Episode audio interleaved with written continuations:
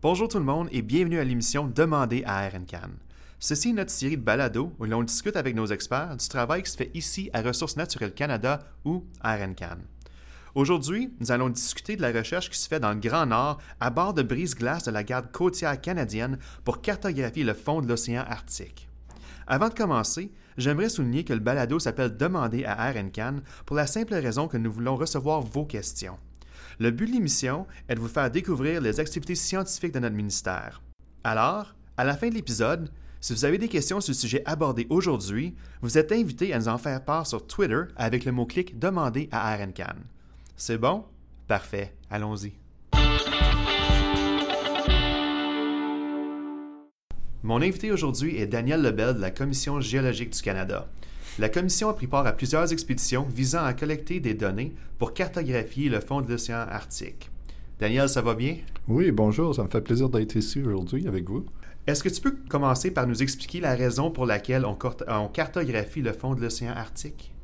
Oui, bien sûr. Euh, le Canada a ratifié euh, la loi sur les océans il y a plusieurs années. Et puis la définition des limites extérieures du euh, plateau continental du Canada, au-delà des 200 000 marins dans l'océan Arctique, c'est prioritaire pour notre gouvernement pour pouvoir délimiter ces limites-là sous la loi des océans. C'est un des éléments importants pour le Canada dans l'exercice de la souveraineté canadienne dans l'Arctique. Et puis, c'est un volet essentiel de la politique étrangère du Canada pour l'Arctique. Alors, c'est quelque chose où on a investi beaucoup d'efforts à travers les années euh, pour euh, réaliser euh, cet objectif. Je vois. Alors, c'est vraiment pour agrandir nos frontières, c'est ça? Tout à fait. La loi des océans permet d'étendre euh, les limites du, pays dans le domaine océanique à partir de règles assez euh, claires qui sont définies dans la loi des océans. Il y a un article qui s'appelle l'article 76 qui euh, exprime une série de paramètres très techniques pour ce faire et ceci se base sur la cartographie de l'élévation du fond marin, c'est-à-dire la profondeur, on appelle ça parfois la bathymétrie, mais aussi euh, de la géologie. Il faut comprendre ce qu'il y a sous la surface de l'océan pour pouvoir le rattacher au continent.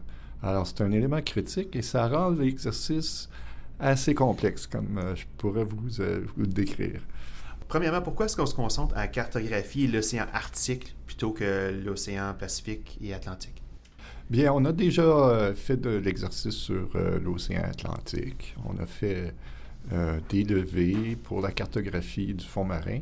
Et euh, pour le Pacifique, on n'a pas euh, à le faire parce que euh, selon ces paramètres très techniques, la configuration de la marge du Pacifique ne se prête pas pour un élargissement de notre zone économique. Donc, il n'y a, pas eu d'effort fait de cartographie de ce côté-là, puis il n'y en aura pas. Euh, jusqu'à ce que quelqu'un tout d'un coup trouve une nouvelle raison, on ne sait jamais, si jamais la loi changeait ou quoi que ce soit, mais pour le moment, ce n'était pas euh, un des objectifs. L'Arctique, c'est une zone très vaste, c'est un des euh, océans qui a une grande marge continentale, et sur cette, cette marge-là, on peut étendre le plateau sous-marin. OK.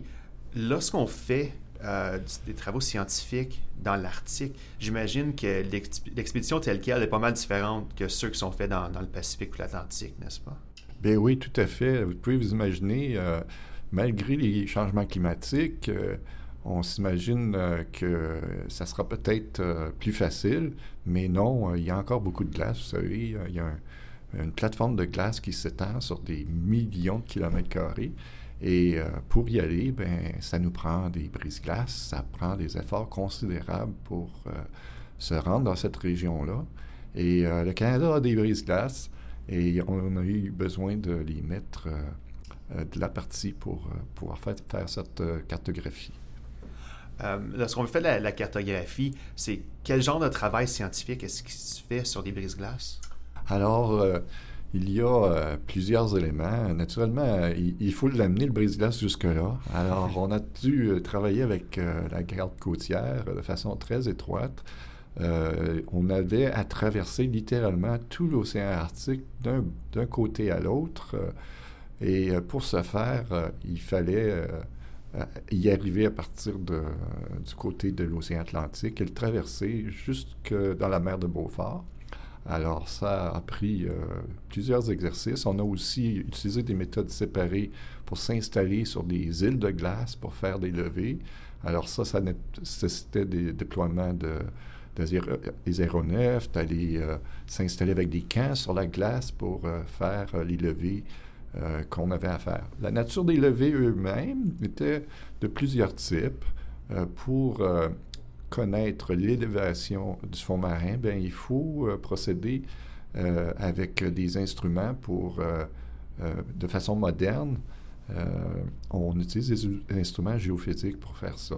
Des échosondeurs, comme vous, êtes familier peut-être, on entend des échosondeurs des sous-marins, tout ça. C'est régulièrement utilisé pour naviguer. Bien, il y en a des, des instruments assez formidables maintenant qui permettent de mesurer des élévations du fond marin à quelques mètres près, quelques centimètres près, dépendant des profondeurs qu'on atteint, jusqu'à des profondeurs de 11 000 mètres. Alors ça, c'est littéralement les profondeurs les plus grandes qui existent euh, sur la planète Terre à partir de la surface des océans. Dans l'océan Arctique, ça se mesure à des, euh, des profondeurs un peu moindres, autour de 4000 mètres. Alors, euh, pour pouvoir faire ces levées-là avec euh, les brises-glaces, naturellement, il fallait avoir des instruments euh, qui étaient euh, installés sur le brise-glace. La garde côtière a fait un travail formidable pour installer un tel instrument sur le Louis-Saint-Laurent et pour permettre de faire ce lever-là au niveau mathématique. On n'est plus dans l'air où est-ce qu'on prend une petite corde avec une ligne de plomb et on descend jusqu'au fond. Ça fait une grande ligne d'ailleurs, 4000 mètres. On est capable de le faire. Mais euh, on l'a fait vraiment avec des instruments géophysiques. Et, là, il y a des quantités de données phénoménales qui euh, reviennent à la surface euh, jusqu'au à, partir de l'écho. Et on a à la fois ici, on est au micro. Alors, il y a un émetteur et un récepteur. C'est la même chose en géophysique. Le son se propage, fait écho sur le fond marin, revient et ça nous dit à travers des instruments de réception exactement quelle est la profondeur. C'est un peu comme le radar pour les avions, mais là, on parle d'un écho par le son parce que euh, les autres méthodes géophysiques ne fonctionnent pas très bien. Ça, c'est le premier exercice. La deuxième façon, euh, le deuxième élément qu'il faut euh, bien étudier, c'est la nature des roches qui sont là, parce que un des éléments techniques qui, auxquels on doit répondre, c'est de savoir si les roches, la nature des roches qui sont au fond, sont associées avec le continent euh, auquel appartient le Canada. Euh, alors, l'océan Arctique, vous savez, il y a cinq nations qui euh, font tout le tour. C'est un grand, une grande zone. alors, on partage des éléments qui traversent littéralement l'océan Arctique d'un bout à l'autre à partir de la marge du Canada. On a des éléments comme la, médiane alpha ou la, la ride de Lomonosov, qui sont des élévations, c'est comme des chaînes de montagnes sous-marines qui vont du Canada jusqu'en Russie. Alors, euh, la question se pose, euh, est-ce que c'est l'extension de la Russie ou c'est l'extension du Canada? Est-ce que ça s'arrête entre les deux? Alors, c'est ce genre d'argument-là qu'on doit démontrer. Et puis, euh, d'une autre, question si, qui se pose, c'est est-ce que c'est vraiment des montagnes qui sont affiliées au continent? On pense aux, montagnes maintenant qui sont sur Terre. Vous savez, on a notre cordillère canadienne avec des montagnes rocheuses. Imaginez ça, c'est submergé sous la mer. Bon, est-ce que c'est de cette nature-là? Tout d'un coup, ils sont submergés. Ou bien, est-ce que c'est des zones qui sont fondamentalement océaniques? Il y a d'autres types de montagnes qui sont dans les océans.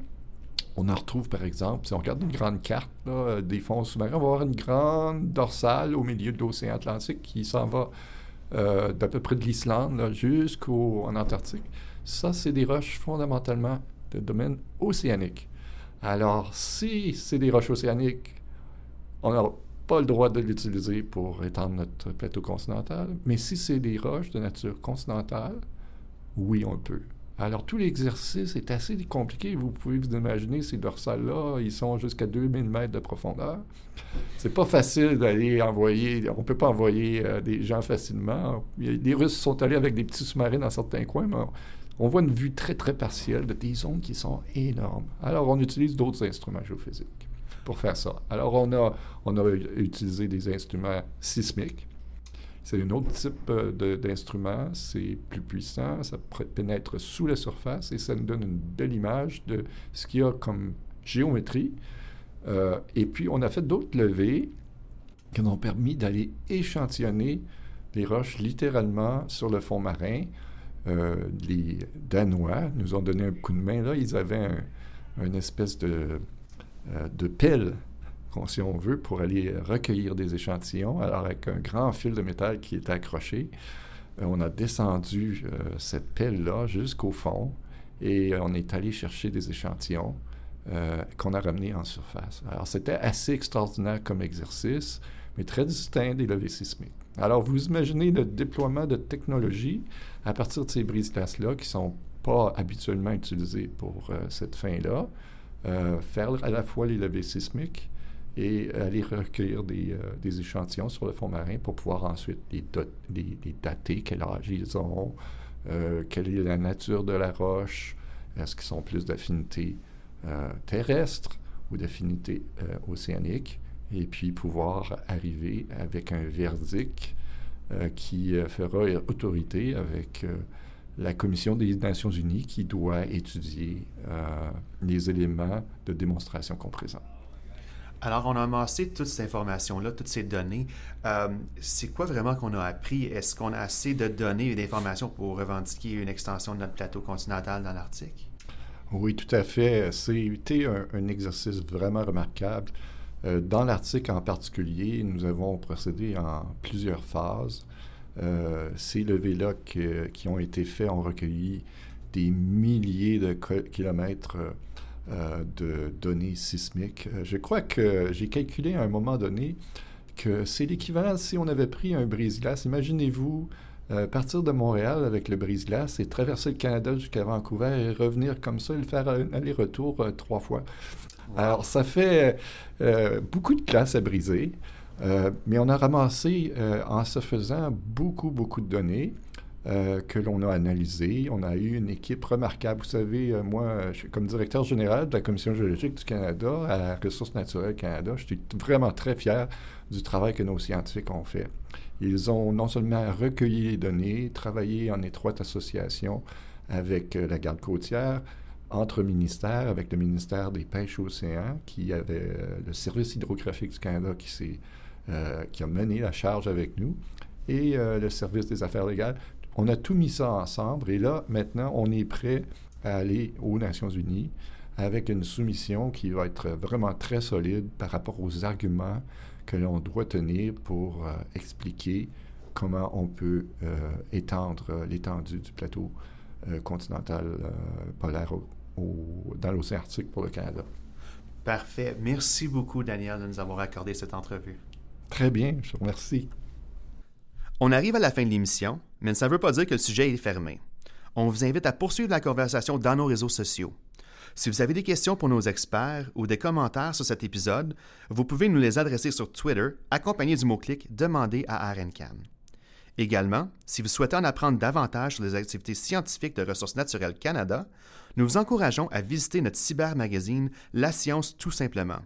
Vous allez trouver une masse d'informations intéressantes, incluant les épisodes précédents de notre balado, des articles et des vidéos. La page spécifique à cette émission contient des liens électroniques à des ressources pertinentes pour en apprendre davantage sur le sujet discuté aujourd'hui. Vous pouvez accéder à la science tout simplement directement à partir de notre site web à rncan.gc.ca ou en effectuant une recherche sur Google. Si vous nous écoutez sur Apple Podcast, Google Play, Stitcher ou SoundCloud, nous vous invitons à écrire un avis et à vous abonner à notre émission pour prendre connaissance des épisodes antérieurs et futurs. Voilà qui conclut cet épisode de Demander à RNCAN. Merci de nous avoir écoutés aujourd'hui et revenez-nous au prochain épisode.